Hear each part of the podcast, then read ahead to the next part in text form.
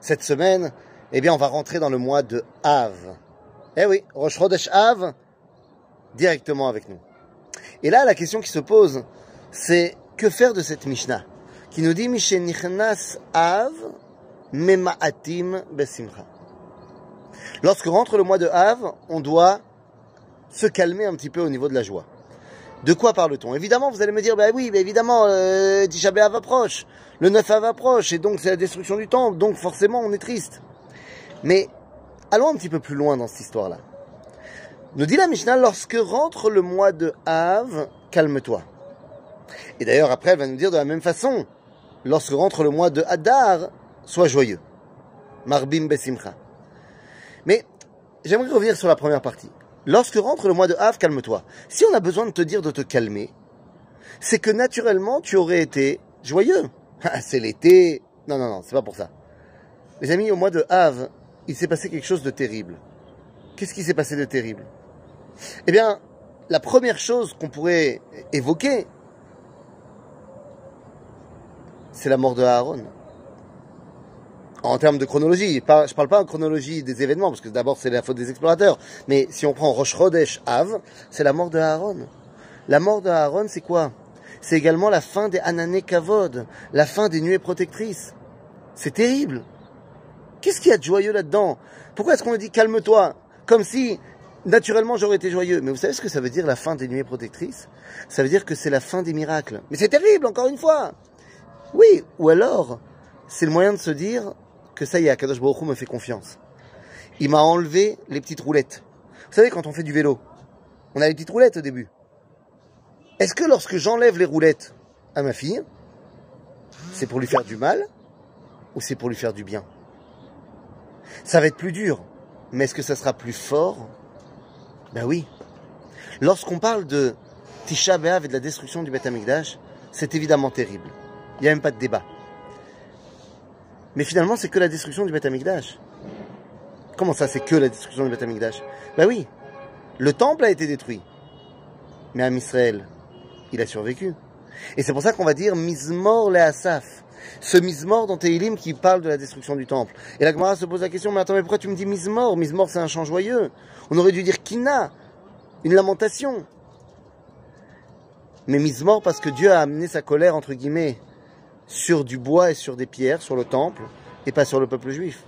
C'est-à-dire qu'Am Israël, il a survécu à tout ça. En d'autres termes, la destruction du Beth Amikdash, évidemment, est terrible, mais elle nous fait nous prendre conscience que Kadosh Baruch détruit peut-être le temple, mais pas nous. Parce qu'il nous fait confiance pour reconstruire. Lorsqu'on te dit, lorsque rentre le mois de Av, calme-toi, c'est parce que a été dévoilé dans le mois de Av Netzach Israël. L'éternité d'Israël. Quoi qu'il arrive, Dieu ne se séparera pas de nous. Alors évidemment que ça c'est un, une joie profonde, mais tu peux pas non plus exploser de joie au moment où le temple a été détruit. Donc on te dit calme-toi. Prends conscience de la dureté des événements, ne vis pas dans un monde de bisounours. D'un autre côté, sois tout à fait conscient du bien qui peut sortir de tout ça. C'est en fait ça l'invitation de Rosh Chodesh Av. L'invitation de Rosh Chodesh Av, c'est d'essayer de voir justement au sein du moment difficile, est-ce qu'il n'y aurait pas quelque chose de positif qui va sortir de tout ça? Vous savez le fameux Gamzul et Tova. Et là, c'est ça un petit peu le mois de Av. Aaron nous en, nous en est allé, ça y est, il nous a quittés. On perd nos repères. Myriam était partie, maintenant Aaron part, dans deux secondes Moshe va partir. Est-ce que c'est la fin du peuple juif? Où c'est justement l'éclosion du peuple juif. Le moment où les grands bergers, où les grands dirigeants, ceux qui faisaient tout le boulot, ne sont plus là, et bien c'est peut-être le moment justement où les jeunes prennent la relève, où les jeunes commencent à remplir le rôle qui est le leur. Parce que c'est de ça qu'on parle, les amis. Le mois de Hav, c'est le mois où Am Israël doit corriger la faute de ses aînés. La faute des explorateurs, la faute qui nous a amenés à être dans l'exil pour la première fois de notre histoire, les 40 ans dans le désert, de manière totalement euh, voulue de notre part. C'est-à-dire que nous avons fauté.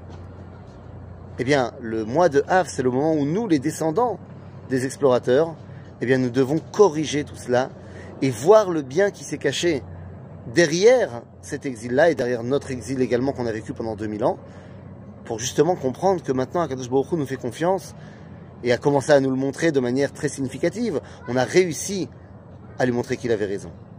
Y a 75 ans, on a créé un État, on est revenu à Jérusalem, et petit à petit, eh bien, on est en train de tout simplement regrimper les paliers pour arriver à reconstruire le Beth Amikdash. Qui sait, peut-être cette année, pour que enfin le jour de Tisha B'Av, que le jour de Tisha B'Av redevienne un jour de joie, un véritable jour de communion entre Akadosh Baruch et son peuple au Beth Amikdash. Bimera Amenu. Amen.